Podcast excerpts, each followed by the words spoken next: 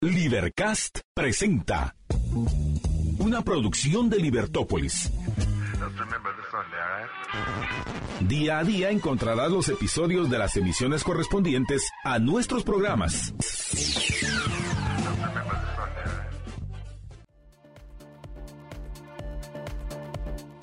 Muy buenas tardes, estimados radioescuchas. Estamos en una nueva emisión de su programa Libertópolis al mediodía. Les saluda Jorge Jacobs, Marta Yolanda Zonera con nosotros más adelante. Y pues hoy tendremos un programa interesantísimo. Hoy tendremos una entrevista a la una de la tarde. Vamos a estar conversando con nuestra compañera, ex compañera de aquí en Libertópolis, con eh, Gloria Álvarez y vamos a estar hablando acerca de su propuesta para eh, plan de gobierno, su propuesta para la campaña de presidencial de este año del 2023. Así que vamos a conversar con Gloria a partir de la una de la tarde. Luego a la una 45 tendremos nuestro segmento del el Hospital El Pilar y vamos a estar conversando con María Dolores Molina, ella es ginecóloga oncóloga y vamos a hablar acerca de la salud ginecológica de la mujer en el marco del Día Internacional de la Mujer y eh, cuáles son los cuidados importantes para eh, tratar de, para em, evitar llegar a complicaciones. Así que eso lo tendremos a la 1.45 y a la 1 de la tarde tendremos la conversación con Gloria Álvarez, que vamos a hablar acerca de su propuesta para estas elecciones 2023. Y em, antes de eso, pues tendremos, em, vamos a conversar acerca de varias notas, eh, vamos a tener nuestra actualización del tema electoral aquí en Guatemala, em, que pues todos los días es cambiante, básicamente estamos estamos en medio del proceso y todos los días eh, más de algo sucede y más de algo cambia y particularmente ahorita de que nos estamos acercando ya a, eh, fechas importantes que son que, que, se van a dar dentro de este proceso en los em, en los próximos días. Antes de fin de mes antes de fin de mes de marzo tenemos eh, el cierre de las el cierre de los empadronamientos y pues a partir de ahí ya se podrá saber finalmente cómo va a estar el padrón electoral. Tenemos también el cierre de las inscripciones de los candidatos y pues entonces también nos vamos a enterar cómo, cómo quedan finalmente las candidaturas. Eh, a estas alturas el tribunal, el registro de ciudadanos ya ha rechazado por lo menos 1.400 1.400 solicitudes de inscripción, pero hay otro montón ahí en cola que ya eh, han sido ya han sido inscritos y eh, pues vamos a hablar un poco también al respecto. Eh, esos son algunos de los temas que vamos a hablar en, en este en, nuestra actualización electoral y vamos a hablar también pues de la situación en el en, Nicaragua con las inversiones chapinas en Nicaragua y cómo han ido bajando en los últimos años, pero vamos a hablar un poco al respecto. Y pues esos son algunos de los temas que trataremos hoy si nos da tiempo. Jorge, todo serio. Hola, George. ¿Qué tal, Marta Yolanda? Buenas tardes. Buenas tardes, apreciables amigos. Qué gustos para mí, Marta Yolanda Díaz Durán, unirme a la transmisión del Mediodía de Libertópolis. Este jueves que vamos a tener un programa controversial, como ya Jorge les comentó, que pues al fin, Jorge, nuestra amiga Gloria Álvarez, así es, es una figura controversial. Y eh, me, para adelantarnos a, a esa entrevista, de una vez les cuento a los oyentes que las normas que cuando nosotros entrevistemos a los candidatos que formalmente están inscritos a la presidencia, como es el caso de, los 15 que mencionábamos ayer, pues vamos a aplicar las mismas normas de hoy en el caso de, Gloria.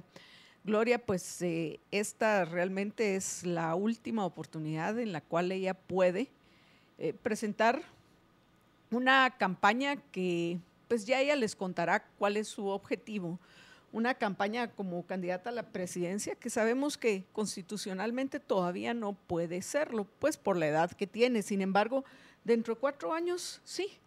Y pienso que esa es una de las preguntas que, eh, eh, con, este par de hechos, eh, es una de las preguntas que tengo yo para Gloria. Todos aquellos que también estén interesados en hacerle preguntas serias a Gloria, pueden eh, mandarnos sus preguntas desde ya al 45 85 42 80. Al WhatsApp, así es, al WhatsApp de Libertópolis. 45 85 42 80. ¿Por qué únicamente, y tomen nota, para aquellos que les agradecemos que nos acompañen en redes sociales, por supuesto, y más agradecemos que estén compartiendo nuestro programa y que de esa forma nos ayuden a que los algoritmos distribuyan en redes sociales, ya sea en YouTube, en Facebook, en Twitter, en Twitch vía Libertópolis, que los algoritmos se den cuenta que existimos y que distribuyan nuestro programa para que podamos llegar a más personas. Pero eh, eh, son, son bienvenidos los comentarios. Eh, si acaso nos da tiempo, aquellos comentarios que, que, cumplan con lo que nosotros buscamos en Libertópolis, que es un, una discusión y un debate serio que no significa que no reamos en el debate, porque uno puede reír y por qué no cuando está uno conversando con personas intelectualmente honestas, con las que puede ser que no coincidamos en puntos, pero sí aquellos que estamos participando del diálogo, de, la conversación, de la discusión, del debate, nuestro objetivo es aprender, aclararnos las ideas. Si acaso una persona que consideramos que es intelectualmente honesta sostiene un punto diferente al mío en lo que respecta a un tema que, en el cual el contexto sobre el cual estamos trabajando sea el mismo, significa que si ambos somos intelectualmente honestos, nuestro objetivo no es que se nos dé la razón, entre comillas, sino usar nuestra razón para encontrar la verdad, o sea, aquellos hechos que coinciden con, con la realidad, para que podamos emitir juicios verdaderos, para que podamos sostener ideas verdaderas sobre el mundo y, las relaciones de, los humanos dentro de este mundo, pues al fin como hasta el cansancio lo he dicho, porque para muchos la verdad puede ser cualquier cosa y la verdad es una cualidad del juicio, simplemente. Y un juicio es verdadero cuando, repito, coincide con los hechos de la realidad.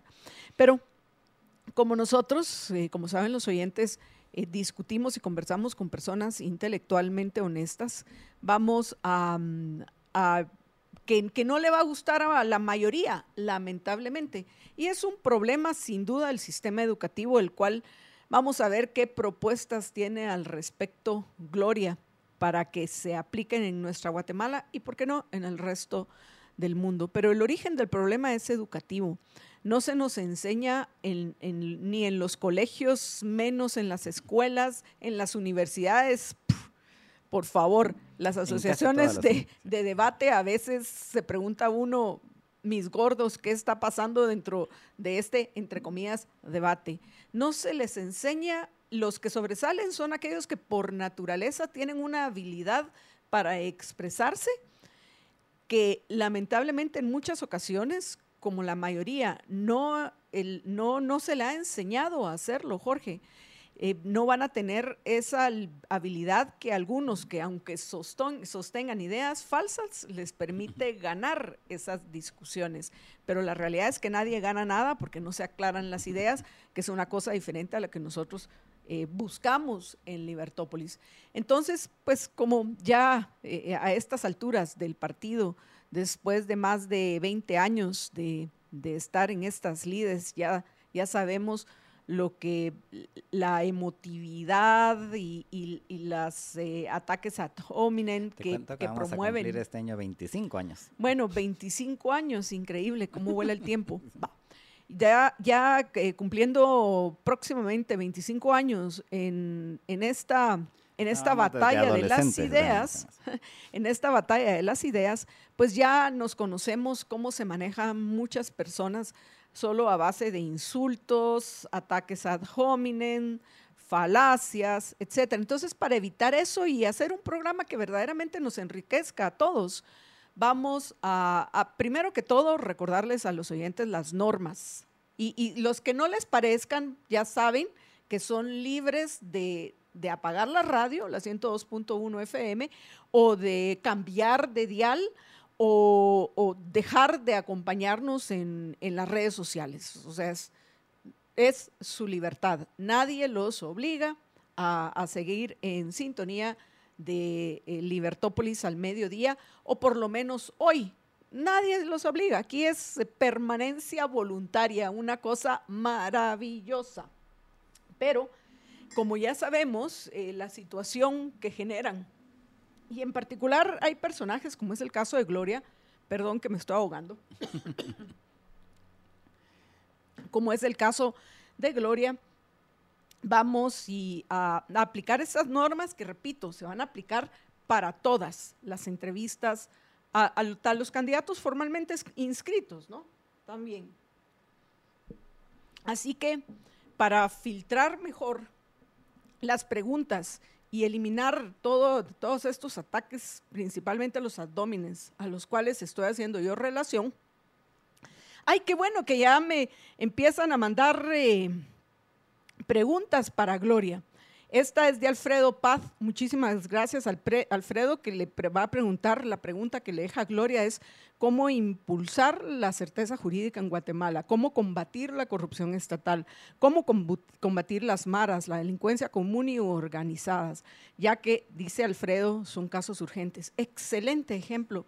del, tipo de preguntas que nosotros le vamos a hacer a Gloria. Por supuesto que quisiera que esta fueran el, el tono de todos. Y, de nuevo, aprovecho para finalizar, antes de irnos a la pausa, también a recordarles a los oyentes que en los, eh, todo lo que es los ataques ad hominem, tanto para nuestros invitados como para nuestros oyentes también, porque hay veces que las discusiones, principalmente en Facebook, se ponen intensas y caen en, en esa violencia verbal que nosotros no vamos a tolerar ni vamos a aceptar en Libertópolis al mediodía.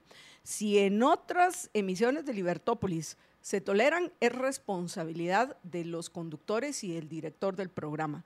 Aquí en este caso no los vamos a aceptar ni los vamos a tolerar, lo que significa que el equipo de producción, integrado por su jefe, Marito, Mario, Juan Carlos y Alex, están atentos a eliminar todos estos tipos de ataque. Y si usted no quiere ser bloqueado, recuérdese que la tercera es la vencida.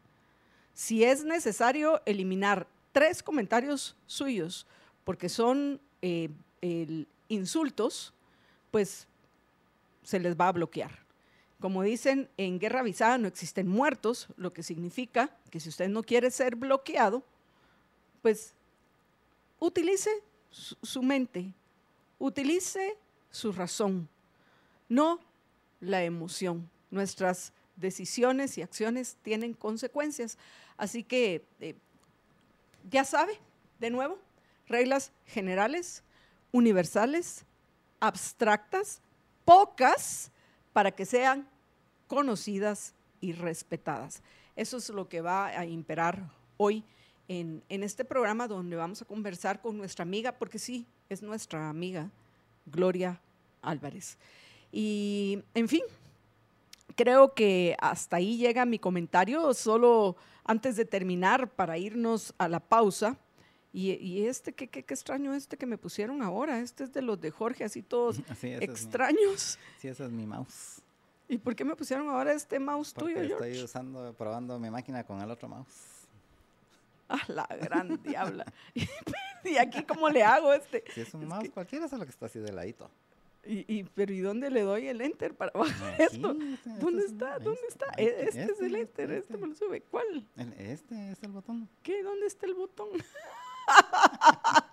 Mucha alta tecnología para Marta Yolanda. No, es que yo ya estoy acostumbrada a las, por favor, ya ni siquiera a la existencia del mouse. Ay, vamos a ver.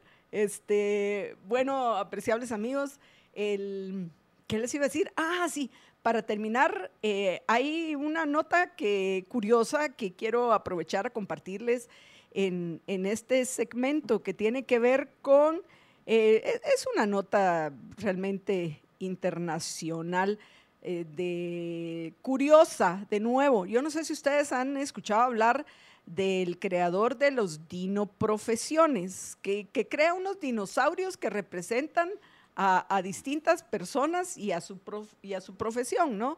Eh, pues ahora, esta, esta cuenta del perfil en Instagram de AI, de inteligencia artificial Dreams, lanzó una serie de ilustraciones creadas a partir de la inteligencia artificial. O sea, quien está creando estas figuras es un algoritmo, básicamente, es, es eh, la inteligencia artificial, pero con otra temática, ya no son los dinosaurios esos todos cutes que probablemente han visto los oyentes. En este caso se trata de los superhéroes de diferentes países, ¿cómo se mirarían Guatemala, Canadá, Estados Unidos y un montón de países más si fueran superhéroes. Entonces, en este segmento tenemos ya lista a Guatemala siendo superhéroe aunque debió haber sido, pienso, y no porque es el Día de la Mujer ni nada por el estilo, pero Guatemala es femenino, entonces debió haber sido una superhéroe, no, no a este fortachón que, nos ponen ahí en Super Guatemala. Lo que yo sí no sé, de que, lo que yo sí no entiendo es cuál es la ciudad del fondo. Mira, esa, esa ciudad e, es Guatemala. Eso no es Guatemala. no, está muy bien entrenada la inteligencia no, artificial. No, me parece que esta inteligencia artificial necesita un mayor trabajo porque saber ni qué cree que es Guatemala. A ver qué país será este, será este el que, tenemos acá. En fin, veo que... Y, no solo Guatemala es el, nombre es en, en femenino, sino como bien eh, ha estado circulando un meme desde ayer, precisamente por el Día Internacional de la Mujer, resulta que seis de los siete cargos eh, eh, gubernamentales más importantes en Guatemala los ocupan mujeres.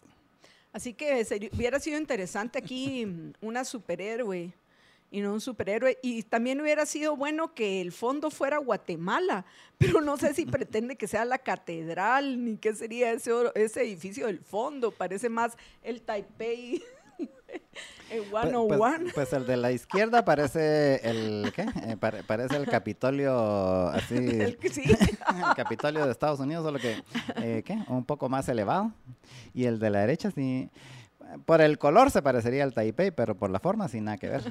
Sí, pero por eso te digo yo, esta sí, esta inteligencia artificial como que poco sabe de Guatemala y, no entiendo por qué le pone pañales a este superhéroe. Pero bueno, apreciables amigos, con esa nota nos vamos a ir a la pausa. Solo veo que, a ver, repito, creo que Alejandro Pérez probablemente entró un poco tarde a la transmisión y no escuchó cuáles son las normas. Solo a ver, y, les voy a agradecer al equipo de producción que pongan un mensaje, que solo vamos a, hacerle preguntas a Gloria que nos lleguen al WhatsApp de Libertópolis. Voy a repetir cuál es el WhatsApp de Libertópolis. Es el 45 85 42 80. A ver, eh, Alejandro Pérez, si quiere que su pregunta se la hagamos a Gloria, por favor, mándela con su nombre, así como lo veo en YouTube, al 45 85 42 80. Si no, lamentablemente, a pesar de que es una muy buena pregunta, la suya no se la voy a poder hacer a Gloria. Vamos a cumplir las normas. Repito, aquellos que quieran que le hagamos preguntas a Gloria, las mandan al 45 85 42 80, que es el WhatsApp de Libertópolis. Y estas son normas que vamos a aplicar en Libertópolis al mediodía en todas las entrevistas que hagamos dentro de nuestra cobertura del proceso electoral. Y bueno, nos vamos a ir a la pausa porque yo creo que Jorge hasta como algo le pasó, me preocupa que no se acaba de terminar su gelato de primo de Roma. ¿Por qué? Lo estoy reservando para la, para, para la pausa. Para la pausa ya por la costumbre. Por la, qué paja. qué cuentero, qué cuentero, Jorge Jacobs. Estás iniciando una carrera política tú, próximamente. Te vas a presentar para candidato a qué? Diputado, alcalde, concejal, capaz de vicepresidente. diputado al Parlacén, Jorge Jacobs. Paso de todos los anteriores. Bueno, apreciables amigos, ya que estoy en, ya que estoy acá en YouTube, voy a aprovechar de una vez a agradecerles a, los amigos que se están ya comunicando con nosotros por este medio, agradecer, agradecerle a Edgar Martínez, a Linda Nicol, a Marielos González, María Los Ángeles González, a Ingrid Janet Alfaro, a Ana Lilian Esposito. Qué gusto me da ver a tantos miembros de la Liga de los Liberhéroes acompañándonos. Ya mencioné a Alejandro Pérez y José Nájera, que nos acompaña desde el altiplano de Patsicía. Vamos a ir a una breve pausa y regresamos con ustedes en unos minutos para que podamos disfrutar en la siguiente pausa, Jorge y yo, de nuestro gelato de primo de Roma, que a estas alturas no sé de qué es el mío. Vamos a ver con qué sorpresa me reciben, porque hoy sí no me comentaron cuál era mi gelato. Veamos. Ay, vamos a ver si pienso, podrá ser de cheesecake, de yogur griego, de fresa de frutos del bosque, de mango. Bueno, son tantos tan deliciosos que cualquiera que sea el sabor que me hayan mandado, lo voy a disfrutar. Como ustedes también pueden disfrutar su gelato de Primo de Roma si lo piden al 3190-9912. 3190-9912 es el teléfono de nuestros amigos de Primo de Roma. Y para disfrutar esta linda tarde, como dice Marielos González, ¿qué les parece si se dan una vuelta por Fontavela, Fontavela, Pradera Concepción o en Picoteo Miraflores y van y escogen su gelato en las tiendas de nuestros amigos? Ah, y también olvidaba, recuerden que se encuentran en Aranda de PriceMart, PriceMart Aranda. Ahí van a encontrar la, la, tienda ambulante, ya no sé cómo llamar, la tienda ambulante de nuestros amigos de Primo de Roma eh, se encuentra hasta el próximo 12 de marzo en PriceMart Aranda. Vamos a ir a una breve pausa y regresamos con ustedes en unos minutos. Quédense con nosotros.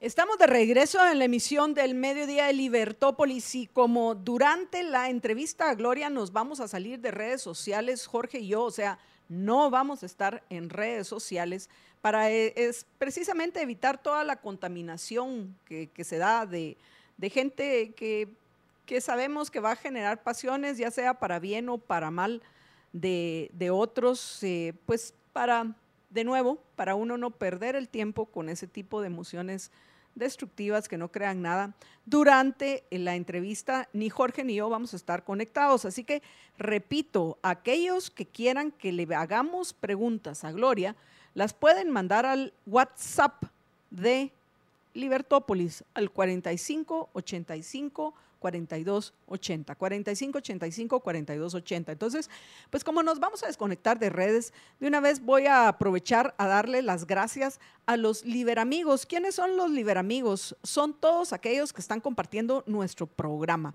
porque nos ayudan de esa manera a que los algoritmos, del, algoritmos de las distintas redes sociales faciliten la distribución de nuestros programas. Así que muchísimas gracias a Ana María Villalobos Martínez, a Alfredo Paz, a Estuardo Hernández, a Juan Cajanel, a José Calderón, a Michelle Fernández, que hoy eh, se queda con la medalla de oro, Michelle. Oro para Michelle, plata para José y bronce para Juanca Ajanel. Por cierto, los tres miembros de la Liga de los Libereros, así que qué, qué maravilla. De ahí ya, pues parece que como era de esperar, la presencia de Jorge, de, Jorge Jacobs, sobre todo, que es tan controversial él. Ya provocó cualquier cantidad de, comentarios en redes sociales, lo que no es por implica que conversatorio con Luis Pedro, ¿no? Ah, es que ese también va a estar, ese también va a estar terrible, George. Así que lo que significa es que ya no puedo ver a, a casi nadie de los que nos, de los Liberamigos. Así que eh, aquellos que nos han compartido nuestro programa eh, y que no los haya yo mencionado, mil, mil, eh, muy, muy, pero muy agradecidas. Dice Rodrigo que te gustaría JJ como vicepresidente de Carla Caballeros. este lo tenía que leer, este lo tenía que leer, qué risa, Rodrigo. Bueno, vamos a proponerle a Carla. Ahí sí votaría yo, vean, ahí no votaría nulo, por supuesto que apoyaría a mis dos amigos. en fin. que difícil que nos convenzan a los dos. Pero bueno, George, vamos a las notas que tenemos para los oyentes que consideramos importantes compartir antes de, la entrevista. Y eh, la primera de esta que no hemos podido, eh, no hemos todavía podido analizarla a profundidad, Jorge, a pesar de lo importante que es, es eh, lo que, pues bueno, ha sucedido recientemente en Nicaragua. Porque al fin de cuentas, recordarán aquellos que tienen años de escucharnos, nosotros en muchas ocasiones pusimos de ejemplo lo que pasó en Venezuela, porque en Venezuela precisamente el, grupo de, si quieren, llamémoslos mercantilistas más empresarios, porque sí hay empresarios justos, o sea, que su riqueza la han creado con base al trabajo, al esfuerzo, a la inversión, al correr riesgos, pero que prefieren lavarse las manos cuando de política se trata. Entonces, llegan a esa conclusión que mencionamos en otras ocasiones de que, pues bueno, yo una vez me dejen a, trabajar, a mí qué importa, yo no quiero saber nada de los políticos, algo muy común. Así que a mí qué me importa, yo lo que quiero es trabajar, yo quiero crear riqueza, yo quiero invertir yo quiero crear fuentes de trabajo productivo porque yo quiero mejorar mi vida y, y, quiero ser feliz y los políticos y los politiqueros en estos sistemas horrorosos son unos corruptos, así que yo lo único que quiero es que me dejen trabajar y que me dejen en paz. Y lamentablemente, con esa actitud, lo único que permiten es que avance el sistema. Vean, que no estoy diciendo que avancen los politiqueros, que avancen los dictadores, que avancen los corruptos, que avance el sistema de incentivos perversos que permite que esa gente llegue al ejercicio del poder y, se quede forever and ever, parece, por siempre, como lo estamos viendo en, Venezuela. En Venezuela se cumplieron 10 años de, de, la muerte de Hugo Chávez. Vea cómo pasa de rápido el tiempo. 10 años, 10 años se cumplieron. Y durante 10 años han tenido que aguantar a este hombre que habla con pajaritos porque dice que son el espíritu de Hugo Chávez, Hugo Maduro, Hugo Maduro. Nicolás. Nicolás Maduro. Nicolás Maduro con realmente quien ejerce el poder tras bambalinas, que es Diosdado Cabello. Porque si fuera por eh, Nicolás Maduro, él solito no se hubiera logrado mantener en el ejercicio del poder. Se mantienen precisamente por esa mente maligna detrás de, Maduro y de todos los que dan la cara. Y no es que Diosdado Cabello no lo dé, la da. Pero él es como él, yo aquí yo aquí calladito me veo menos feito, pues. Entonces aquí, aquí tengo a mi burro de carga, literalmente, que a ese sí le encanta andar diciendo pendejadas en frente de otros y lo aviento para que diga tonterías, pero mientras yo me encargo de mover todos los, todo el andamiaje que permita que sigamos en el ejercicio del poder. Y vemos cómo en el caso de Venezuela, cuando estaba Hugo Chávez, sucedió algo similar a lo que ahora está pasando en Nicaragua, que vinieron y el grupo de, sí, algunos privilegiados, mercantilistas, la mayoría considero empresarios, vinieron y toman esa actitud de, ah, una vez me dejen trabajar, total, la mayoría del dinero que se van a robar es el mío, pues si ese es el costo de que me permitan trabajar, pues, adelante. Y no dieron la batalla que había que dar por una sociedad donde todos puedan prosperar, donde exista un Estado de Derecho, donde haya respeto a los derechos individuales de todos y los gobernantes solo tengan el poder para velar porque haya seguridad y justicia, que son las únicas funciones naturales de un gobierno, son las únicas funciones que justifican la existencia de un gobierno. Entonces, dentro de ese contexto, cuando se falsea la realidad, que eso es lo que hicieron las gremiales empresariales, las cámaras, etcétera, tanto en Venezuela como en Nicaragua. Tarde o temprano, estos dictadores van a tener tanto poder que ya les son innecesarios estos pactos, innecesarios los creadores y los productores, innecesarios los inversionistas, innecesarios. ¿Por qué? Porque ellos ya tienen el control de todo. Entonces, al final, qué fácil es decir, venga pues, te quito la nacionalidad, como hizo recientemente, el, como hizo recientemente Daniel Ortega, todos los que protesten por lo que yo y mi querida señora, que ese es el equivalente a Diosdado Cabello. Para mí, Rosario Murillo es el equivalente a Diosdado Cabello en Nicaragua. Me explico. Eh, similares, son similares. Por supuesto que son únicos e irrepetibles como todo ser humano, unos para mal y otros para bien.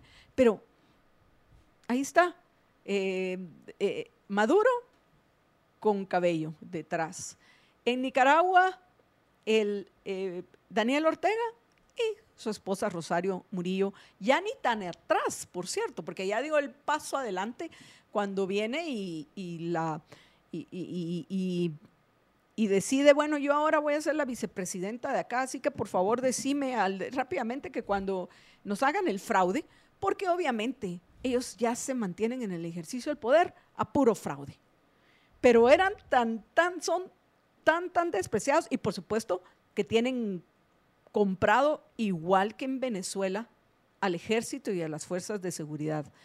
y han dejado que los peores elementos de los ejércitos, de las fuerzas de seguridad, eh, lleguen al, a ser los jefes supremos de estos, vienen y, y, los narcotraficantes terminan haciéndose socios de los militares y no hay opción de traerse abajo a los dictadores. ¿Cómo? Si la realidad es que ya una vez eh, está en el ejercicio del poder un dictador, únicamente van a bajarse de, ese ejercicio del poder con el uso de la fuerza, con un golpe de Estado. Y aquí pues vamos a decir las cosas peladas tal y como deben de ser. Algo que pues es ya muy lejano, tanto en el caso de Venezuela y de Nicaragua. En particular hoy, en el caso de Venezuela, cuando ellos tienen el apoyo de los gringos, del gobierno de Joe Biden. ¿Por qué? Porque por todo el conflicto Rusia-Ucrania, el, problema de la falta del suministro de tanto petróleo como de gas natural ha hecho que se acerque el gobierno gringo a la dictadura venezolana para intentar reconstruir toda la, industria del petróleo en Venezuela esa industria que despedazaron los, entre comillas, socialistas del siglo XXI en, en, Venezuela. Y en el caso de Nicaragua, y que lo tenemos tan cerca, no son los gringos, por supuesto que no es Joe Biden, ahí es Xi Jinping. Y probablemente Putin también. Entonces, estos dicta, dictadorcitos chiquititos de países de Latinoamérica. Le sirven a dictadores de mayor peso, como lo son Putin y Xi Jinping, para tener eh, para tener cercanía a Estados Unidos. Y de repito, ahorita el dato curioso es que Venezuela se encuentra en, esa posición en la cual puede tener de apoyo no solo al gobierno gringo, sino también a los dictadores de, China y de, y, de, y de Rusia. Entonces, y de Irán. Y de Irán. ¿Y, ¿Y por qué digo yo todo esto? Porque en Guatemala puede pasar algo similar. Y esta debería de ser una llamada de atención importante a todos aquellos que ya sea por medio de privilegios, léase los mercantilistas o los empresarios que, repito, son la mayoría en Guatemala, la mayoría somos personas que competimos, que, que invertimos, que corremos riesgos, que creamos fuentes de trabajo. Si no se dan cuenta lo que se nos puede venir y dentro de un contexto electoral y lo que está sucediendo alrededor del mundo, dentro de unos años podría ser Guatemala, si no el tercero, el cuarto, el quinto o el sexto, que está llegando a un contexto similar al que viven los venezolanos y los nicaragüenses. Entonces, yo espero, Jorge, que, el, el empresariado, como se le dice en Guatemala, tome nota de esta situación, que no es cuestión de falsear la realidad y decir, ah, pues bueno, nosotros tranquilos, aquí en Guatemala no va a pasar. Aquí, pues eh, eh, igual, aquí sí nos van a dejar trabajar. Que se roben nuestro dinero, basta, bueno, que nos van a cobrar más impuestos, ok. Ya ahorita nosotros tenemos empresas que nos permiten el, el seguir siendo productivos y tranquilos. No hay mayor crecimiento en Guatemala y, la mayoría, sobre todo los jóvenes, lo único que quieren es emigrar a Estados Unidos. Y no importa cuánto les cueste, cuál sea el costo de pagarle hoy a un coyote que cada vez es mayor porque cada vez es más la persecución que hay en contra de ellos. Entonces, por favor, estos trocitos uno de, los, eh, de, las, eh, de, los principios de un mercado. O sea, entre más difícil y mayor es el riesgo, mayor va a ser el precio. Y eso es lo que está pasando hoy en el caso de, de los coyotes. Así que espero que en Guatemala no solo se queden en lamentos, sino que se den cuenta que hay que dar la batalla porque algún día vivamos en una sociedad donde los gobernantes solo tengan el poder para que haya seguridad y justicia. Porque el origen de nuestros problemas es el sistema de incentivos perversos dentro del cual vivimos. Y ese es el que hay que combatir, ese es el que hay que reducir a su mínima expresión, si es que acaso no podemos alcanzar el ideal. George. En efecto, y es el problema que hemos eh, mencionado en muchas ocasiones aquí, de eh, en lugar de defender principios, defienden intereses y al final pues se les para volteando la tortilla a muchos. Y eh, ayer leía un, un, dicho que me pareció muy atinado, eh, eh, indistintamente de las referencias, pero, dice que quien en, los negocios con el diablo, el, el diablo siempre gana. Sí, ¿de quién es? en los negocios con el diablo, el diablo siempre gana, correcto. Aunque parezca una, aunque parezca una falacia la generalización apresurada.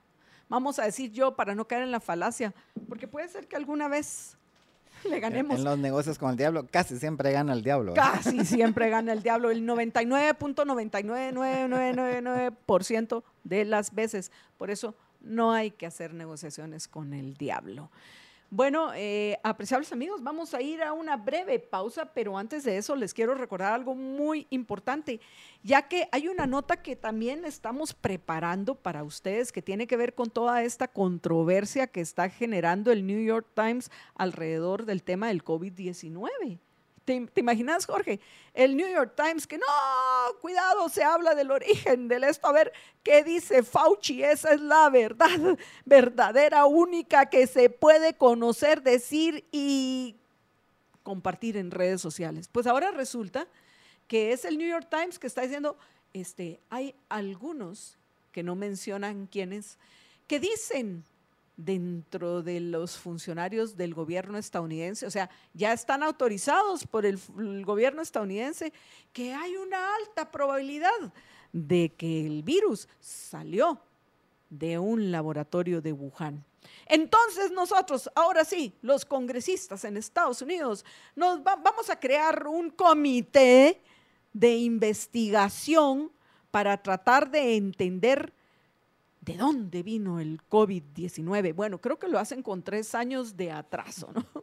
Entonces, es, eh, eh, me llama la atención, Jorge, que ahora resulta que todo aquello que fue censurado, yo no estoy diciendo porque yo la realidad. A estas alturas del partido, considero que no hay suficiente evidencia para sostener como verdadera cualquiera de las dos hipótesis, que creo que son las hipótesis más probables, sí, que o se escapó de, se escapó como quisieran, no, ven COVID, no te huyas, ah, se va, no, no, no, no.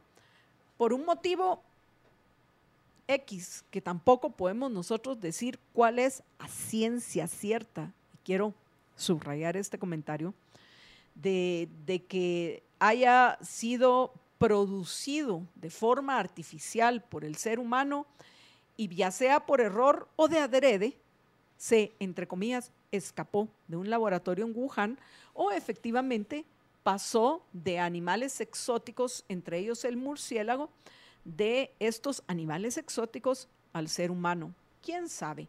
Pero el, único punto es que, me llama la atención y ahorita pues ya no nos va a dar tiempo, en unos minutos vamos ya a la entrevista con, Gloria, que, con Gloria Álvarez, que, que, que me llama la atención. ¿Qué está pasando en el mundo para que ahora resulte que, para que ya lo diga el New York Times, quiere decir que ahorita ya hay permiso en redes sociales para decir que, es un virus que vino de Marte y lo trajeron unos alienígenas al, a, la Tierra porque están estos alienígenas con una inteligencia superior al ser humano, vienen a conquistarnos. Entonces, eh, próximamente, en lugar de estar nosotros paseando a nuestra mascota, si es un perro con su correa, nos van a estar paseando a nosotros los humanos, estos seres superinteligentes que nos vienen a conquistar desde otros planetas. Y nos va a pasar como a los perros, porque eso como le comentaba hace un par de días un amigo, porque yo cuando, cuando sacamos a caminar a Dagny veo que, que Dagny se alegra cada vez como que mira un, un perro y le ladra, wow, wow, pero yo creo que le ladra no porque quiera pelear, sino porque le dice, oh, aquí estoy, y el perro le responde, yo también. Entonces le decía, mire muchacha, yo esto pienso, a pesar de lo bien cuidado que uno los tiene, o sea, sobre todo cuando se trata de un perro que no tiene compañía de otros perros todos los días. Y eso que Dagny es bien sociable. Entonces pensaba, probablemente dicen, ¡Ah! ahí va otro, otro de mi especie. pues imagínate que si nos vienen a, conquistar los alienígenas que trajeron el COVID-19, ya nos van a bloquear este programa, el COVID-19 al mundo porque están preparándose para la invasión extraterrestre, porque ni modo. que así nos, si nos cargarían con correa y de repente te va a pasar, Jorge. Ah, y yo, ay, sí, ¿y qué nos irán a dar de comer hoy? Ay, qué rico. Bueno, por lo menos voy a dormir todo el día, como hace Dagny. En fin, apreciables amigos, después de este momento cómico, eh, eh, ese es un tema que La batalla de los mundos al revés. Pero lo que quería decir es que, va, no se preocupe, no hay ninguna invasión alienígena que nosotros sepamos por el momento no hay ninguna, eh, ninguna eh, hipótesis probada a ciencia cierta de dónde salió el COVID-19. Lo único que yo le puedo asegurar, yo que no me vacuné, y por supuesto a esas alturas del partido, menos me voy a vacunar, que no me he contagiado ni una sola vez, a pesar de haber estado en contacto con personas contagiadas, yo lo único que le puedo decir es que se debe en gran parte a que como hábito de vida tomo todos los días el blend de ELA, el blend de ELA que tiene equinacia, vitamina C, zinc, jugo de vera, ginseng siberiano, diente de león. Y bueno, un conjunto de ingredientes que lo hacen único en el mercado y es que lo, el que me permite mantener mi sistema inmunológico en condiciones para pelear con esos virus. Y por supuesto también tomo todos los días el aloe vera gel de ELA, que me acabo de recordar de que ya se me acaban de agotar. Vamos a ver, hay que llamar al, mejor dicho, hay que escribir al WhatsApp 49 50 34 14, escribir al WhatsApp 49 50 34 14 para pedir el combo de ELA y que también ahorrar algunos quetzales para cuidar uno su bolsillo al 49 50 34 14 y mantener nítidos mi sistema inmunológico y mi sistema digestivo y poder disfrutar de la vida, que para eso venimos. El propósito moral más alto de toda persona es ser feliz. A aquellos que compran el blend de ELA en GNC o GNC, recuerden pedirlo como tal, el blend de ELA. Ahora sí, vamos a una breve pausa y regresamos con ustedes en unos minutos ya en compañía de nuestra invitada hoy, Gloria Álvarez. Estamos de regreso en la emisión del mediodía de Libertópolis y tal y como les habíamos eh, comentado en este segmento ampliado, porque vamos a irnos sin corte, hasta que terminemos de conversar con nuestra amiga Gloria Álvarez, quien pues como lo hizo hace cuatro años, lo hace hoy, presenta una propuesta de candidatura a una candidatura a la presidencia de Guatemala. Antes de que le haga la primera pregunta que considero importante al respecto, voy a darle la bienvenida a Gloria. Hola Gloria, ¿cómo estás? Hola MY, hola Jorge, ¿cómo están? Qué gusto verlos y escucharlos y qué gusto estar aquí con ustedes, sobre todo porque hoy vamos a hablar de la candidatura presidencial y justo hoy estoy cumpliendo 38 años, entonces hasta podemos hablar de cuál es la diferencia constitucionalmente entre tener 40 a 38 años. Muy contenta de escucharlos, les mando un gran abrazo y a todos allá por cabina. Gracias, Gloria. Que sí, efectivamente, hay personas de 80 años, si vamos a todavía duplicar los 40 años mínimo para ser candidato a presidente en Guatemala, que no tienen la madurez de algunos de 20. Y hay algunos de 20 que están poquitos, eso sí, pero están mucho mejor preparados que, que, otros de 40, 50 o 60, son más serios y han estudiado. Entonces podemos encontrar en todas las edades gente inmadura, gente madura, gente informada, gente desinformada, gente objetiva, gente racional y gente emocional. En todos lados, Gloria. Pero es una realidad y, es lo que la Constitución dice. Y, y, si la Constitución no nos parece en algunos aspectos, pues vamos dentro de las normas para cambiar esa, esa, e, e, esa ley general dentro de las cuales eh, actuamos, pues vamos a, impulsar esas reformas como lo estamos haciendo con ProReforma para, para cambiar lo que consideramos que hay que cambiar. Y la realidad ahorita es que la Constitución dice claramente que tenés que tener 40 años. Bien lo estás diciendo tú, feliz cumpleaños. que, que, ya cumpliste 38, lo que significa que dentro de cuatro años esta campaña tuya sí puede ser formalmente inscrita dentro del Tribunal Supremo Electoral. Entonces, la, primera pregunta que, que, tengo para ti tiene que ver precisamente con esto, Gloria. Tú sos respetuosa de esas normas y tú sabes que no te van a inscribir y no has presentado tu, tu papelería siguiendo el proceso para, para participar formalmente dentro de este proceso. Entonces, mi pregunta primera es, ¿por qué lo haces? Y si dentro de cuatro años, que sí ya vas a poder correr como candidata, vas a hacerlo, te vas a animar a que todo esto que hoy estás ofreciendo a los votantes guatemaltecos se pueda convertir en una realidad si sos electa dentro de cuatro años? Adelante. Gracias, Emeye, gracias, Jorge.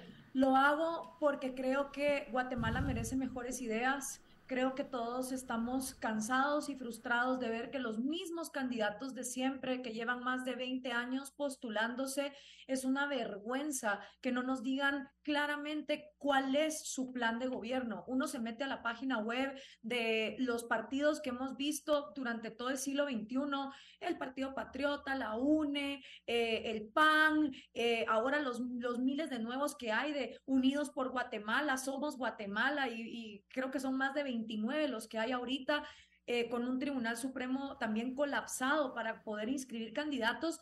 Y cuando uno busca propuestas concretas, no las hay. Todas son como intenciones eh, generalizadas al aire, como vamos a mejorar la educación, vamos a tener energía gratis, vamos a eh, mejorar los salarios. Haciendo unas promesas que son realmente falsas y siempre enfocadas en esta mentalidad de que el gobierno está para ser como administrador de empresas, controlador de precios, para estar este, cooptando recursos y regalándolos a diestra y siniestra, pero no hay realmente propuestas concretas respecto de el sistema que tenemos en Guatemala, que también lo han descrito en tantos programas en Libertópolis, un sistema mercantilista, un sistema que no se enfoca en un gobierno limitado a seguridad y justicia. Hoy por hoy tenemos que del presupuesto general de la nación de más de 100 mil millones de quetzales no se recauda ni la mitad, solamente dos centavos se van a seguridad y justicia, dos centavos de cada quetzal que pagamos en impuestos. Entonces, hay mucha gente que admira a Nayib Bukele y lo que Nayib Bukele está haciendo en El Salvador, pero no se ponen a pensar que en Guatemala solamente dos centavos de cada quetzal se van a lo que realmente es la función del gobierno. Entonces, para mí era bien frustrante, sobre todo después del 2015, que creo que tuvimos una gran oportunidad los guatemaltecos por cambiar las leyes que llevaron no solo a Otto Pérez Molina y a Roxana Valdetti a cometer los desfalcos de la línea, sino que esto ya venía por varias décadas y que esa gran oportunidad del 2015 se desaprovechó todos los intentos que se hicieron para reformar eh, la ley electoral, para reformar la constitución, quedaron completamente engavetados por esa polarización y división que se dio eh, al año siguiente, en el 2016, con la CICIL. Y también creo que los, los liberales, los libertarios, los objetivistas eh, en el mundo, que tenemos excelentes ideas, las ideas que funcionan, las ideas de la libertad, porque está 100% comprobado que un país cuando tiene libertad progresa y le da a sus ciudadanos mejor calidad de vida eh, y, no hay vuelta atrás con eso por más que lo quieran discutir. Pero también es verdad que muchas veces estos intentos de, de promulgar estas ideas solo se quedan en la academia y solo se quedan en el área de comunicación. Entonces mi campaña electoral también fue por decir, aquí hay una propuesta, esta es la razón por la que yo no me alío con la derecha y esta es la razón por la que no me alío por la izquierda, porque durante toda mi vida he escuchado a la gente decir, muy bonitas tus ideas, pero ¿cuándo las vas a llevar a la práctica? Entonces, esta es mi manera de decir, aquí está, aquí está un, un plan de gobierno claro de qué es lo que hay que hacer para sacar a Guatemala de, la, de la situación estancada en la que se encuentra. Y por eso lo hice, por decir, querían propuestas, aquí las tienen. ¿No? Y entonces ya podemos entrar a discutir por qué hay una parte que son no negociables y que son para mí cruciales para la refundación del Estado de Guatemala con una república que realmente defienda los derechos individuales y que se enfoque en un gobierno limitado y otra parte que son cuestiones negociables donde realmente es la expresión democrática de cómo la sociedad guatemalteca quiere vivir o no quiere vivir en el siglo XXI. Entonces, esa es la razón por la cual lo hice, por decir, aquí hay una persona con ideas de la libertad haciendo algo pragmático que se sale de la academia, pero no solo depende de mí, depende también de ver las leyes. Y ahí yo me acuerdo mucho de Federico Bastiat, que Federico Bastiat en la ley dice, Cuando la ley y la moral se contradicen, al ser humano no le queda más que o violar su moral o violar su ley. Entonces, para mí es hasta un imperativo moral el presentar esta propuesta. Y no creo que sea la eh, perfecta o, la mejor eh, o la única, porque de hecho también existe pro-reforma, pero sí es una expresión de decir, aquí hay algo para incluso inspirar a otros a pensar en mejores ideas. Y dentro de cuatro años yo voy a tener 42, entonces por, por lo menos lo del requisito de la edad pues ya va a estar cumplido, pero aquí viene el otro gran problema. Desde que yo estaba en 949 Radio y empecé a tener seguidores, a mí me empezaron a llamar de todos los partidos políticos. Yo me senté con Harold Caballeros, con Canela, con Suri, con Juan Gutiérrez del PAN, eh, con la gente del Unionista, y siempre me querían por el jale que yo podía tener con votantes jóvenes. Pero cuando yo les presentaba ideas, no querían esas ideas. Luego lo intenté con el MCN en el proyecto de la cantera, hasta que desgraciadamente, y como lo explicamos aquí en varios programas en Libertópolis, todo lo que, lo que tristemente ocurrió eh, con la cantera y con el MCN, me di cuenta que aliarse a la derecha para hacer política en Guatemala, inmiscuirse en el sistema, meterse con partidos, no era la solución porque o te terminas embarrando o, eh, o te quedas aislado. Y yo respeto, por ejemplo, mucho el trabajo que ha hecho Luis Pedro Álvarez como diputado, de verdad que lo admiro, pero yo no podría y no es esa la lucha que estoy buscando, porque para mí es desgastante estar en un congreso con un montón de personas que no quieren cambiar las cosas. Entonces, esta fue mi manera de aportar algo. Pero si dentro de cuatro años las candidaturas independientes siguen siendo ilegales en Guatemala, entonces tampoco me interesa, porque aunque yo tenga la edad, voy a tener que incurrir en entrar en un partido político sabiendo la corrupción que eso implica. Sabemos que los millones de quetzales que hay que pagar para que los partidos políticos a uno le ofrezcan puestos, que además ni siquiera funcionan como partidos. Funcionan como agencias marketineras que se cambian como fichas de dominó, que no tienen ideología. Entonces, y formar un partido de cero, que también fue un ejemplo que vi bastante cerca, con el, con el Partido Liberal de, de, los Ayau, fue bastante frustrante ver cómo los frenaban, ver cómo los hacían para atrás. Entonces, yo no digo que mi lucha o mi, o mi propuesta sea la mejor, pero es con la que yo me encuentro cómoda. Y creo que no solo es cuestión del requisito de edad, sino que Guatemala de verdad se plantee el poder legalizar las candidaturas independientes para que cualquier guatemalteco que tenga buenas propuestas tenga acceso a ser electo sin necesidad de meterse en los partidos políticos. Entonces, cuando la gente me dice lo de la edad, yo les digo, mucha, la edad es lo de menos. Lo importante son las candidaturas independientes. Y justo ayer, en un evento que tuvimos eh, por el Día de la Mujer, que se llama La libertad tiene cara de mujer, una señora mexicana me estaba diciendo,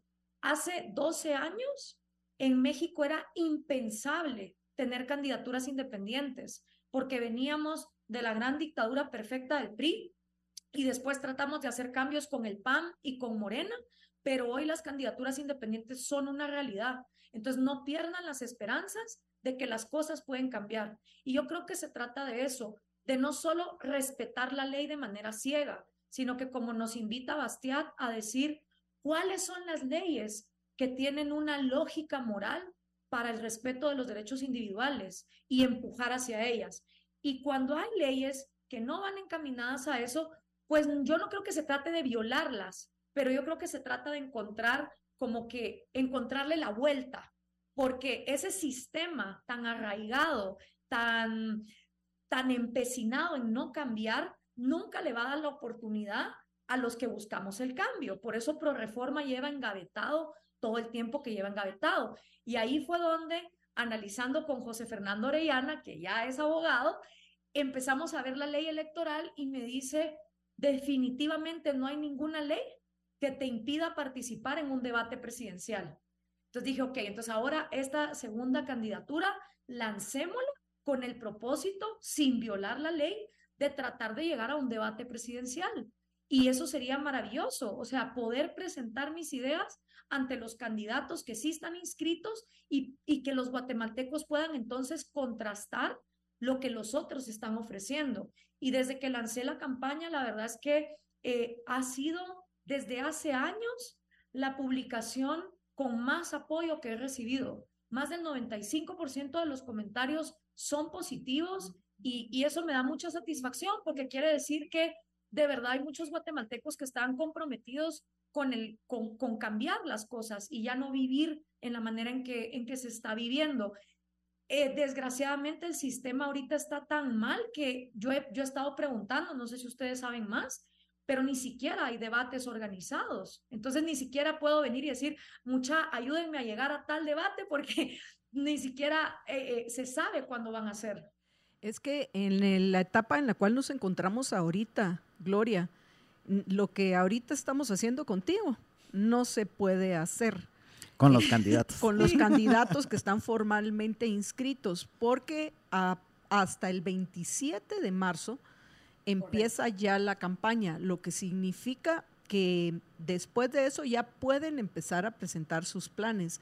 Ahorita lo único que pueden hacer los candidatos es conversar acerca de su persona, las ideas en general, de su partido, de su experiencia, lo que han hecho a lo largo de la vida, pero cosas específicas del plan de, gobierno, entre comillas, que tendrían y los cambios que pretenden no se puede hasta después del 27 de marzo. Después del 27 de marzo, nosotros eh, ponemos los estudios de Libertópolis para aquellos candidatos que quieran debatir contigo. Los, los vamos a poner a, las órdenes de aquellos que, lo quieran hacer.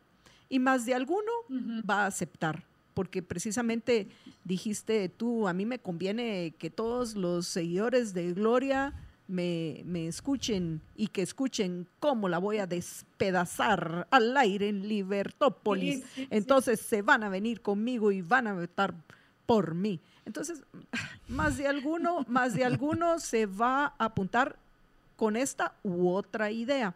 Así que ya sabes que nosotros sí lo, haríamos. Ese es el motivo eh, para, para que ya profundicemos en los temas. Nosotros a los oyentes les pedimos que te enviaran preguntas. Algunos ya están entrando en muchos detalles que implicarían programas completos para, para, discutir estos temas. Así que por lo menos a grandes rasgos los vamos a, a, tratar. Pero yo solo tengo, Jorge también tiene una pregunta, tengo una pregunta más antes de que a grandes líneas nos comentes cuáles son tus propuestas principales. Y digo porque tenemos de acá hasta las menos, a las y 43, tenemos que terminar esta conversación. A las y 43, cabal me está diciendo Marito, que efectivamente las leyes, cuando no nos parecen, hay dos formas de cambiarlas. Las cambias violentamente por medio de un golpe o las cambias pacíficamente, cambiando primero la mente de los ciudadanos para que puedan llegar otro tipo de personas al Congreso de la República que es, en mi opinión, lo más importante que hay, porque desde ahí se van a cambiar las normas. Es como esta, esta persona que decías que, eh, que te decía, en, en, en México hemos logrado ya cambios porque lo han logrado desde el legislativo. Entonces, al fin, es mucho más importante llegar al legislativo que llegar al ejecutivo. Por supuesto que no solo como llegó eh, Luis Pedro, porque ese fue el problema. Él llegó solo literalmente, y salió solo y nos dejó eh, en el Congreso en manos de una partida de oportunistas, ladrones, parásitos. La mayoría no hace absolutamente nada, con contadas excepciones, y ahora creo que ni siquiera excepciones hay. en, en, general, los que mejor eh, se pueden evaluar del Congreso son aquellos que simplemente no hacen nada, solo están ahí casi que de adorno. Entonces, el, si queremos cambiar las normas, hay que ir al, Congreso. Y, por eso te pregunto, dentro de las opciones futuras, porque nos queda claro cuál es el objetivo de esta campaña que estás impulsando hoy. Básicamente, cuestionar a los que formalmente sí pueden participar como candidatos a la presidencia como la constitución indica. Pero ¿has contemplado en, un futuro el formar un, un partido que mal que bien se logran avanzar y llegar al Congreso con, con un, encabezándolo tú, con unas 10, 15 personas que ya harían la diferencia y que pudiéramos hacer los cambios que tenemos que hacer en el Congreso, porque repito, solo hay dos formas de cambiar el sistema. Por medio de cambiar la legislación para que queden las leyes generales, universales, abstractas e impersonales que nos permitan vivir dentro de un verdadero Estado de Derecho o por medio de un golpe de Estado. Son las únicas dos formas posibles. ¿Has contemplado esa posibilidad? La verdad es que no me, no me veo con la capacidad de formar un partido político con todo lo que eso implica, porque uno tiene que tener esa presencia territorial en los 22 departamentos y ahí es cuando uno incurre en la corrupción para estar comprando bases, que al final son estas masas que no tienen ideología, sino que se venden al mejor postor. Y la verdad que después del intento que yo tuve personalmente con el MCN y el tema de la cantera, donde a todos nos estaban entrenando para entrar a diferentes partidos políticos y compañeros míos o sea, pasamos, me acuerdo, polígrafos, pruebas de, de eh, intelectualidad académica, muchísimas cosas para que los partidos recibieran a la cantera, que éramos más de 15, y al final solo llegó uno de los 15, porque los partidos lo que hacen es que utilizan las energías y los recursos de estos talentos, pero después los ponen hasta el final en el listado nacional. Entonces, formar un partido de cero con todo el dinero que eso implica, también requiere que uno empiece a hacer compromisos, compromisos que alejan cada vez más a los candidatos de poder realmente empujar por leyes abstractas, unipersonales, que, que realmente como que empujen eh, más libertad en Guatemala. Entonces, no, no veo que esa sea, no es la lucha, digamos, que, que, que yo anhelo o que, o que me gustaría y, y la verdad es que pues ahí sí que como dice Anne Rand, o sea, uno no es borrego de sacrificio, sino que uno tiene que hacer las cosas desde la trinchera donde uno se siente como cómodo. Y para mí hacer eso no lo veo factible porque siento que para hacer ese partido político habría que empezar a comprometerse para tener el financiamiento necesario de hacerlo funcionar. Me veo más como una punta de lanza tratando de empujar por la legalidad de las candidaturas independientes. Pero también parte de esta campaña presidencial es abrirle los ojos a la gente, porque mucha gente cree que el presidente es un mago que con una varita mágica puede hacer lo que le dé la gana. Y nos está pasando con el caso de Bukele. O sea, mucha gente mira a Bukele como un mago que solo con su varita mágica empieza a torturar mareros y poner cárceles. Y también parte de mi propuesta presidencial es recordarle a la gente que existen tres poderes en el Estado y que el judicial debería ser el más importante de los tres, seguido por el legislativo y por último el ejecutivo. Entonces, cuando a mí la gente me dice, bueno, pero si tú llegaras a la presidencia con este plan de gobierno y un Congreso que no te permite pasar las leyes, y ahí es donde yo vuelvo a responsabilizar al ciudadano y le digo exactamente.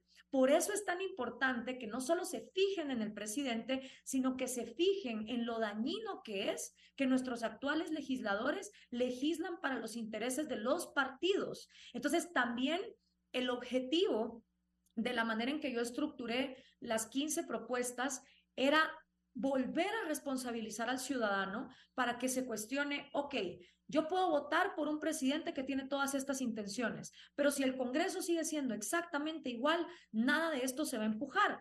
Te pongo un ejemplo. Con la, en, la parte de los ministerios, esa creo que sería la más fácil y donde casi que unilateralmente un presidente podría venir y reorganizar el Ejecutivo y quedarme solo con cuatro ministerios. Esa creo que es de las no negociables la más factible de hacer solo con un poder del Estado. Pero hablemos de educación y salud. Yo estoy hablando de aniquilar por completo el actual sindicato de Jovial Acevedo, que se ha vuelto eh, pues un sindigarca, es lo que él es, robándose hasta 93 centavos de cada quetzal que se va para educación. Y él es uno de los dictadores más peligrosos que tenemos en Guatemala. Lleva décadas enquistado en ese poder. Pero si yo como presidente, solita, o incluso con el apoyo del Congreso, aniquilo el sindicato de educación y implemento un sistema de vouchers, por supuesto que al día siguiente las mafias de Joviel Acevedo me van a querer matar. Y si no hay una población que acompañe ese tipo de cambios radicales, entonces no va a funcionar. O sea, este es un, un programa de gobierno que básicamente viene a desarticular a las mafias que por años han estado paralizando a Guatemala, porque recordemos que cuando un presidente no le dice amén a Joviel Acevedo, Joviel Acevedo saca a los maestros a las calles y paraliza el país. Entonces, cualquier candidato que hoy en Guatemala diga que sin cambiar el sistema y solo por él llegar al poder va a poder cambiar las cosas, les está mintiendo, porque el sistema de Guatemala necesita una refundación que para serles honestos, yo nunca he visto que pase de manera pacífica. O sea, es un cambio tan radical que cuando ha habido así cambios radicales en la historia es para revoluciones que terminan en el mal, como la bolchevique, la francesa, la, la cubana, pero como yo no estoy interesada en agarrar las armas ni forzar a nadie a ser libre, porque eso simplemente no se puede hacer, esto es más una, un abrir los ojos de decir, aquí hay una manera de tener un sistema diferente, pero si la población no te apoya y si la población no se concientiza en que no solo un presidente puede hacerlo, sino que también de ellos depende el legislativo que escojan, entonces es, es imposible. Eh, Gloria, antes de que pasemos a tus 15 propuestas en general, porque también quisiera hacerte algunas de las preguntas que, que nos han planteado los oyentes y nos quedan pues 15 minutos Jorge tenía una observación o pregunta, ¿sí, Jorge? No, es que yo precisamente lo que quería era que, que, nos contara un poco de cuáles son sus propuestas y cuáles son las que ella dice que son no negociables y cuáles son negociables eh, en, en los pocos minutos que nos quedan. Y teniendo en cuenta, Gloria, que quisiera hacerte por lo menos un par de preguntas de las que nos han mandado los oyentes, porque tenemos bastantes. Recuerden al 45 85 42 80. Igual lo que vamos a hacer, te vamos a mandar las preguntas, todas las preguntas que nos han mandado, para que a lo mejor en tus redes sociales les podés contestar a los oyentes, porque sí tenemos un montón, que de plano no nos va a dar tiempo de, de hacértelas todas. Adelante. Y aparte decirles que yo estoy haciendo lives en todas mis redes sociales, Instagram, TikTok, Facebook, YouTube, eh, para poder, y, Twitter también, para poder hablar de cada una de estas propuestas y desglosarlas. Entonces, quien tenga más interés, yo estoy haciendo lives eh, semanalmente para hablar de ellas. Pero las cinco no negociables son básicamente lo que yo encontré que es imprescindible para que el Estado de Guatemala salga de donde está. La primera es descentralización fiscal. Si no tenemos departamentos autónomos, la ciudad capital va a seguir siendo la corrupción macrocefálica que actualmente es y los departamentos no van a poder ser dueños de sus propios recursos. Entonces es como tener niños chiquitos que nunca queremos eh, dejar que crezcan para ser adultos. Y creo que los departamentos producen lo suficiente como para poder administrar sus propios recursos. La segunda es la eliminación del sindicato de educación y del sindicato de salud para liberar las opciones. En el caso de la educación, teniendo un sistema de vouchers educativos donde los salarios de los maestros no dependan de un sindicato, eh, sino que dependan de su propia competitividad y los padres de familia puedan tener autonomía de a qué escuelas mandan a sus hijos. También la desmonopolización del IX, eh, para, para que también los guatemaltecos puedan tener opciones respecto de cómo quieren manejar su sistema de salud. La otra que es no negociable es que yo reduzco los actuales 14 ministerios y las 15 secretarías a solo cuatro. Y me quedé con las cosas que creo que son fundamentales para que un gobierno funcione. Un solo sistema, un solo ministerio, perdón, de salud y educación, un Ministerio de Economía, Turismo y Asuntos Exteriores para que Guatemala tenga congruencia en todo lo que hace de cara a la economía mundial, al turismo que recibe y a las relaciones que quiere tener. Un ministerio de todos los recursos que actualmente tiene el Estado agricultura, minería, ganadería, medio ambiente, todos los recursos, porque al final es una Guatemala con recursos, con el objetivo de desmonopolizarlos, empezando por el subsuelo. O sea, la labor de ese ministerio sería reempoderar a los guatemaltecos a volver a ser dueños autónomos de, de los recursos del país. Y por último, un Ministerio de Defensa Nacional, no porque yo creo que nos van a querer invadir, o tal vez sí, cuando seamos un país muy libre, pero porque somos un país que constantemente está ante desastres naturales, terremotos, tormentas tropicales, erupciones volcánicas, incluso para afrontar futuras pandemias, que ahí yo me baso en, en, en, el, en el escrito que hizo el profesor On Cargate del Land Institute, que es una, una postura pro libertad a la hora de que venga una pandemia y no estar en esa incertidumbre en, las, en la que nos tenía Yamatei domingo a domingo. La otra que es fundamental, y aquí para todos los fans de Bukele, por favor escuchen, 50 centavos de cada quetzal recaudados en impuestos se van a seguridad y justicia, que es la harta obligación del gobierno, porque una vez reducida toda esa burocracia, sin sindicatos, sin secretarías, sin tantos ministerios, alcanza muchísimo el dinero para entonces poder redistribuir a lo que realmente un gobierno tiene que hacer. Cárceles de primer mundo, jueces independientes, policías bien pagados, eh, un equipo de investigación para que cada crimen, cada violación sexual, cada asesinato realmente sea investigado. Hoy por hoy Guatemala tiene 98 crímenes impunes de cada 100 que se cometen. Entonces, evidentemente eso hace que la violación a los derechos individuales sea constante. Y por último, un flat tax.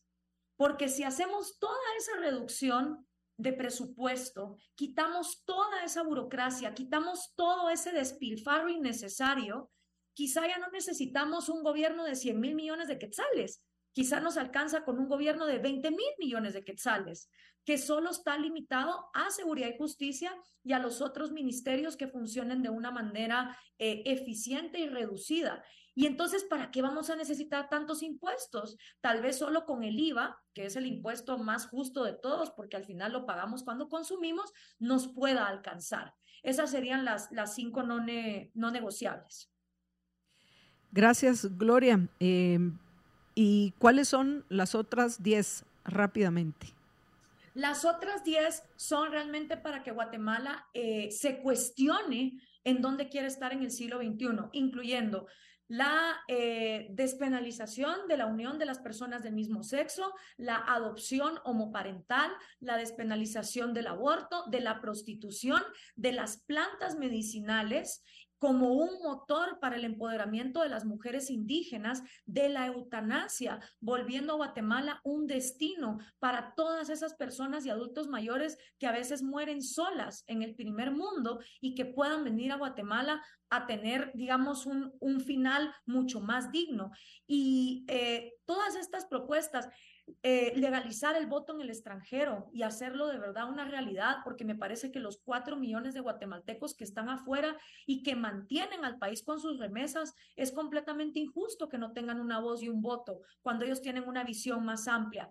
La eliminación del Estado Nacional en cuestión de cómo elegimos a los diputados, son algunas de las cosas en las negociables para que Guatemala escoja cinco y no solo las escoja eh, desde una manera de derechos individuales y libertad, sino como potenciales industrias económicas. La cantidad de dinero que Costa Rica recibe por la industria de las bodas o México por la industria de las bodas es enorme. Entonces, si Guatemala eh, legaliza la unión de personas del mismo sexo, va a recibir muchísimo dinero en hotelería, en turismo, lo mismo con la eutanasia con la prostitución también, porque al, al, despenalizar la prostitución es más fácil la persecución de la trata de blancas y las propias mujeres pueden decidir dentro de su industria.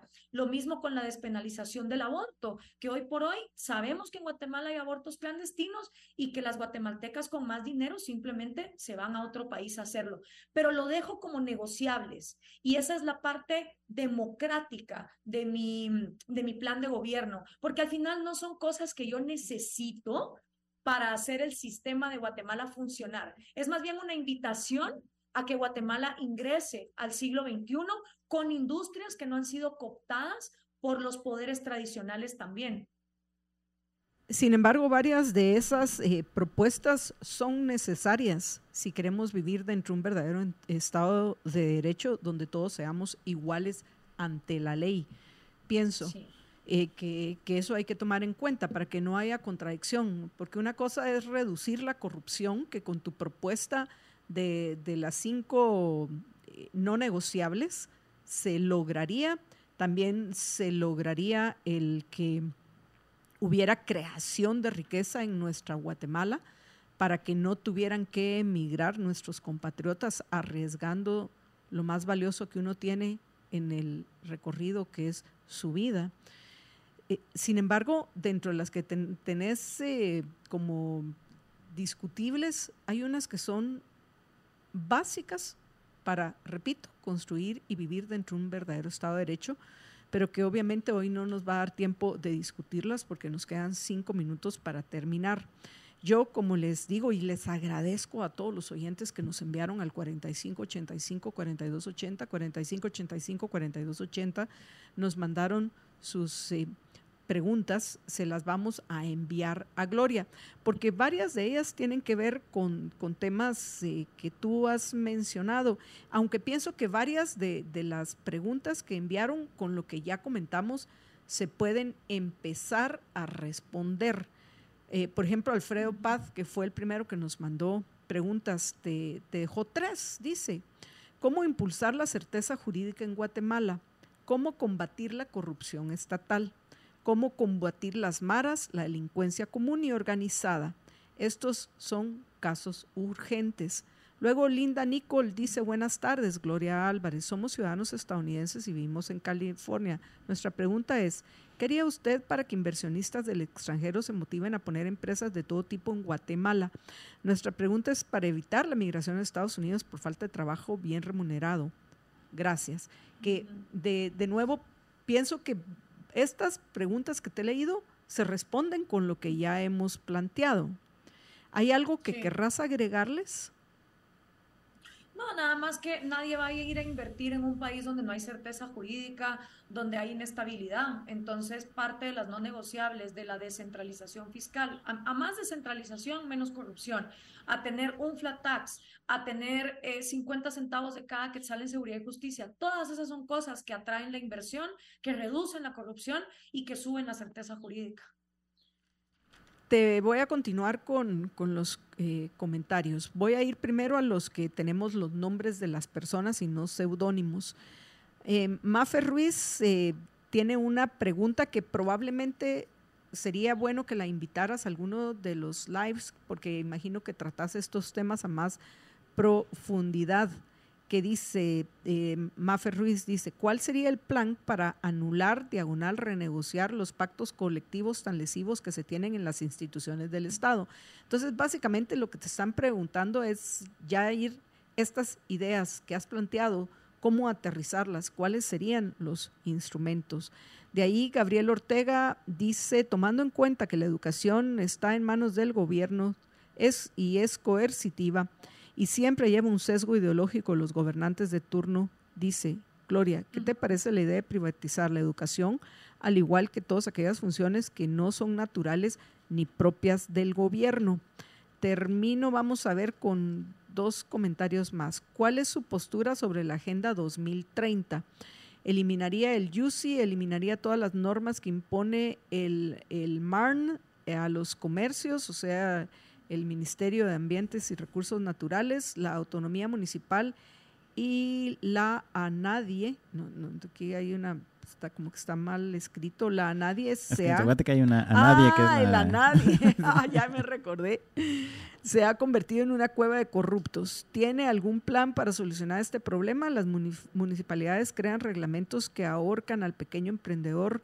¿Cómo regularía ese problema? José Dubón dice, va a quitar el Banco Central va a adoptar el dólar estadounidense como moneda oficial? O sea, son buenas preguntas las que han mandado nuestros oyentes.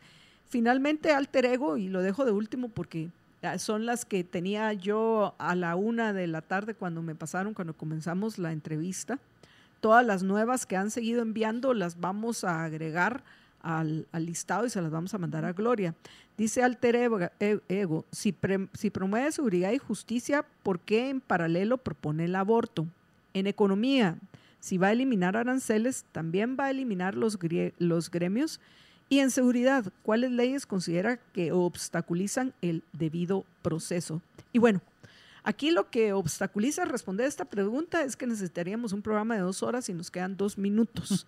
Así que Gloria, ¿algún comentario general antes de que terminemos? Eh, la mejor certeza que incluso acaba con esta extorsión de las municipalidades es tener un solo flat tax. Con un solo flat tax, entonces todas las empresas y las industrias pueden tener eh, mayor libertad y mayor certeza de cómo operar y eso reduce la corrupción. Lo segundo es también en el tema de cómo eh, enfocarse en seguridad y justicia y qué tiene que ver lo del aborto. El aborto ya existe y yo no lo estoy promoviendo, nada más se está despenalizando y no se está obligando a nadie a incurrir en él para que exista dentro de eh, el ámbito privado. Me hablaban de privatización de la educación. Creo que el sistema de vouchers educativos y el poner con ese mismo flat tax, tener recursos para la educación en Guatemala, poquito a poco eh, el mismo orden espontáneo haría que las personas vayan decidiendo si quieren entrar en escuelas privadas o se quedan en las escuelas públicas que ahora van a funcionar con un sistema de vouchers. Eh, la banca central y la, eh, la desmonopolización de la moneda también es algo que estoy proponiendo, no solo para el ingreso del dólar, sino que los guatemaltecos puedan invertir en lo que les dé la gana, en cacao, en criptomonedas, en oro, en lo que quieran. y en cuanto a cómo combatir la corrupción de las municipalidades. Si desde el gobierno, eh, digamos, central, desde el Ejecutivo, todos estos cambios empiezan a darse, obligadamente las alcaldías tendrían que repensar cómo van a operar, porque como se está hablando de una descentralización fiscal, eh, y que cada departamento sea dueño de sus recursos, le toca también a los guatemaltecos en cada uno de los municipios empezar a observar a sus alcaldes. De eso se trata esta propuesta, de volver a responsabilizar a las personas. Eh, y en cuanto a otras que, que, han hecho, lo que necesito que se entienda es que todo tiene un efecto cascada. Guatemala tiene tantos problemas que uno no puede hacer solo cherry picking, digamos, y decir, ay, esta propuesta sí, esta no. Las cinco no negociables están armadas de una manera en que no se puede hacer cherry picking de que si una no hay otra. Por ejemplo, sin descentralización fiscal no va a funcionar el flat tax. Sin acabar con el sindicato de educación y salud, no vamos a acabar con la corrupción, aunque los ministerios se vuelvan cuatro. Entonces, todo va amarrado y se necesitan de las cinco para que esto pueda funcionar, incluso de, la desmonopolización de la moneda. Entonces es importante porque cada quien como que solo se enfoca en el problema que le, que le atiene. Y por último, de la Agenda 2030. Cuando la gente dice la Agenda 2030, ¿a qué exactamente se refiere? Porque creo que ya la Agenda 2030 se ha vuelto una cosa o un concepto vacío como el neoliberalismo. Y nadie, o sea, yo me meto en Google y pongo Agenda 2030 y me salen los mismos 15 puntos del milenio reciclados de la ONU, que hablan de eliminación de la pobreza, empoderamiento de la mujer, equidad de género, o sea, otra vez, generalidades, pero que no me dan una cuestión específica. Entonces, cuando la gente dice Agenda 2030, ¿a qué se refieren? Si yo estoy de acuerdo con dar subsidios, no. Yo no estoy de acuerdo con dar subsidios ni a personas trans, ni a homosexuales, ni a heterosexuales, ni a mujeres. Y todo mi plan de gobierno está diseñado para una economía libre donde no hay un bienestar del Estado, mal llamado estado de bienestar. Gloria. Eh, eso, es lo que yo les diría. Perdón, pero tenemos que terminar ya esta entrevista. Sin embargo, vamos a agendar otras para profundizar, pero por el momento aquellos que se quedaron con dudas y desean seguir conversando con Gloria, recuerden que lo pueden hacer por medio de sus redes sociales y participar en los lives que va a estar llevando a cabo. Ahora, repito, a todos aquellos que quieran que les pasemos sus preguntas a Gloria, las tienen que mandar al WhatsApp de Libertópolis 4585 4280 4585 4280. Es el único medio por el cual vamos a tomar preguntas en esta conversación con Gloria y en futuras ocasiones. Y Gloria se nos fue. Ahí está, me la quitaron de la pantalla. Por favor, Alex, déjanos despedirnos de Gloria, por lo menos. Bueno, Gloria, saludos a la Gypsy de parte de Dagny. Ahí ya la escuché de fondo, tu, tu fan número uno. a la Dagny también, se puso toda alterada porque pasó una moto. Les mando un gran beso y un gran abrazo a todos allá en Igual, Gloria. Eh, y espero verlos, que llego por allá, así que que estén muy bien. Hasta la próxima. Gracias, Gloria, y feliz cumpleaños. Gracias, un abrazo. Un abrazo. Y bueno, apreciables amigos, yo me despido. Continúa con ustedes Jorge Jacobs después de este anuncio importante que tiene para ustedes. Y quédense en sintonía de Libertópolis al mediodía porque viene una importantísima entrevista para conocer acerca de la salud de nosotros las eh, mujeres. Así que Adelante. Así es, solamente recordarles de que Mr. B Self Storage es el líder en Centroamérica en la industria del autoalmacenaje. Tiene presencia en tres países, 12 ubicaciones, más de 3.000 espacios y 22 años de experiencia, con lo cual usted puede reinventar su espacio, puede agrandar el espacio que tiene, tiene puede hacerlo más, optimizar el espacio que tiene en su vivienda, en su oficina, en su empresa, utilizando los espacios de Mr. B Self Storage. Si quiere más información la encuentra en mrbstorage.com, mrbstorage.com o puede llamarlos al 2314 49 49. Mr. B Self Storage encuentra tu espacio. Una sola vida tienen, disfrútenla, sean felices, muy pero muy felices y por supuesto sigan en sintonía de Libertópolis. Estamos de regreso con ustedes en su programa Libertópolis al mediodía y en este segmento del Hospital El Pilar vamos a conversar con la doctora María Dolores Molina, que es ginecóloga oncóloga, y vamos a hablar acerca de la salud ginecológica de la mujer, precisamente ahora que estamos en el marco del Día Internacional de la Mujer. Buenas tardes, doctora, ¿qué tal está? ¿Me escucha ahorita, doctora? Ahí le escucho mejor. Ah, qué bueno. Pues buenas tardes y eh, le, damos la bienvenida a, Libertópolis y cuéntenos un poco acerca de, de, cómo puede la mujer velar por su salud ginecológica. Buenas tardes, mucho gusto. Em, pues es siempre agradable estar aquí con ustedes el día de hoy compartiendo y la forma más importante que debemos de aprender las mujeres, que debemos de cuidarnos, es siempre estarnos haciendo nuestras revisiones anuales.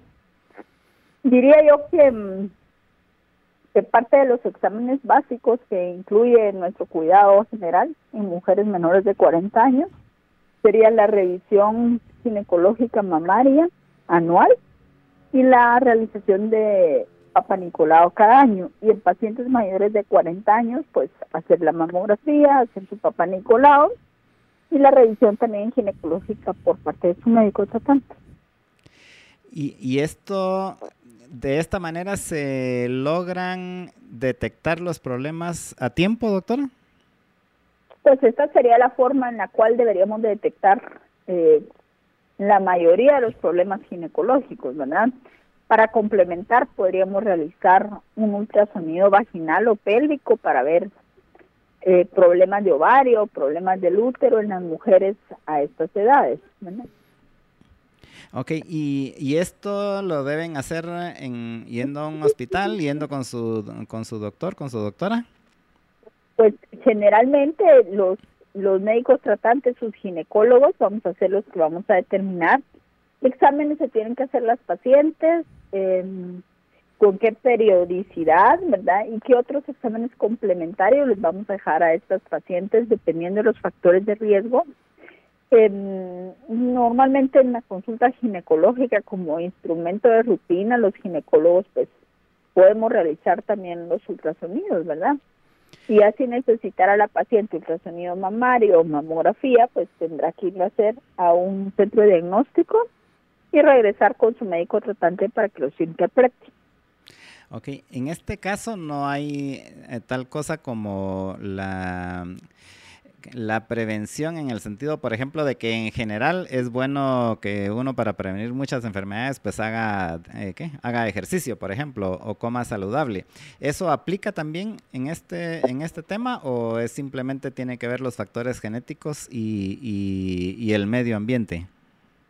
Si, lo vemos así, eh, para cáncer de mama solo 10 a 15% de las pacientes van a tener el antecedente familiar para cáncer de cervix no está bien establecido un factor de riesgo como tal para desarrollo de, cáncer de cervix, ¿verdad?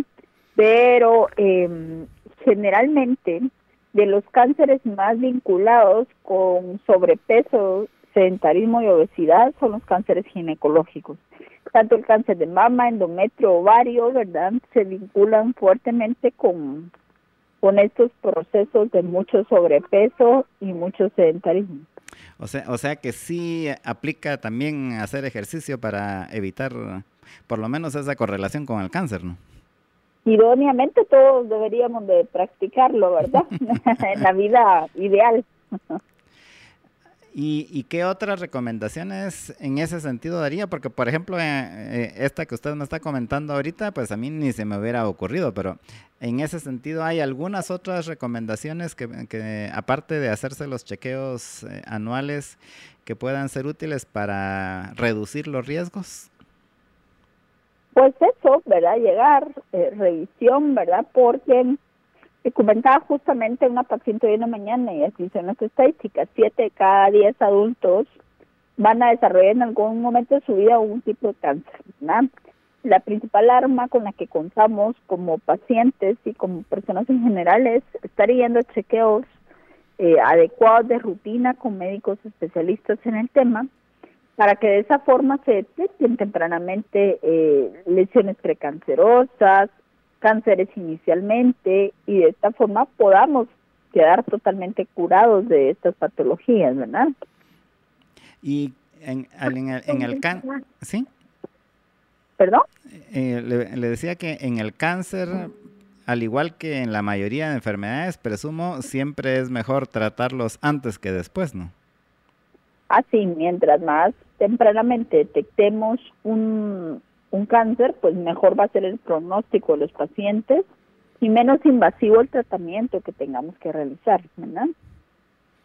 Ok. ¿Y eh, qué otra, qué otra recomendación le, le da a, a, las mujeres para que se cuiden y no tengan que sufrir ninguna de estas consecuencias? En lo que caemos muchísimo es en, en ingesta pues continua de mucha comida rápida, ¿verdad? Entonces yo les diría que traten de evitar la comida rápida, que procuren realizar por lo menos tres o cuatro veces ejercicio intenso semanalmente eh, y que traten de mantener su dieta lo más, su peso idóneo lo más pegado al, al ideal para peso y talla, para talla, ¿verdad? Entonces, si generalmente en la menopausia nosotros las mujeres tendemos mucho a llegar más a sobrepeso. Consultar a un nutricionista que nos readecue dosis o porciones de alimentos que estamos acostumbrados a consumir para que de esa forma, pues, lidiemos o llevemos de mejor forma el, ese aumento de peso tan marcado que sea en la menopausia.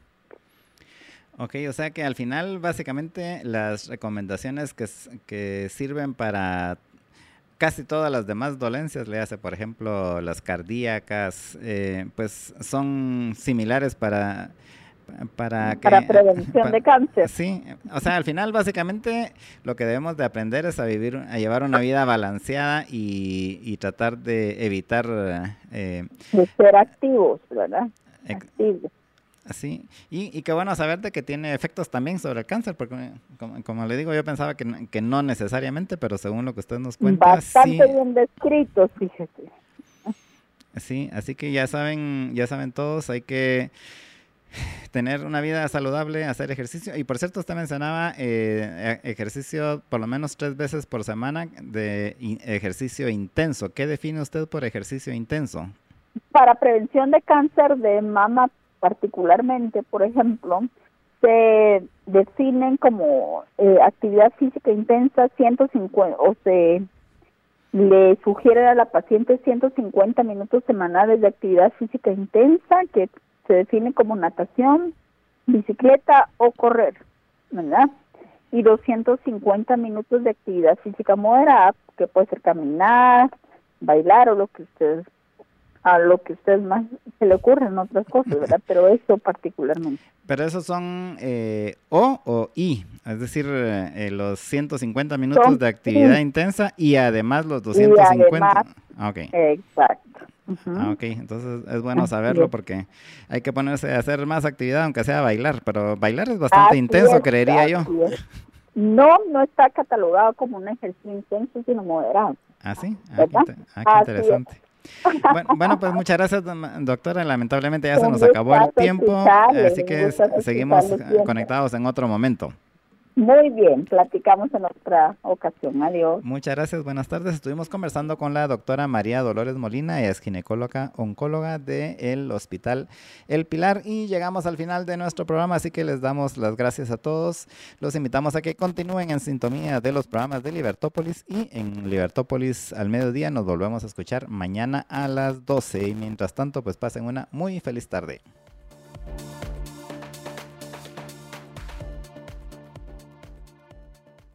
Libercast presentó una producción de Libertópolis.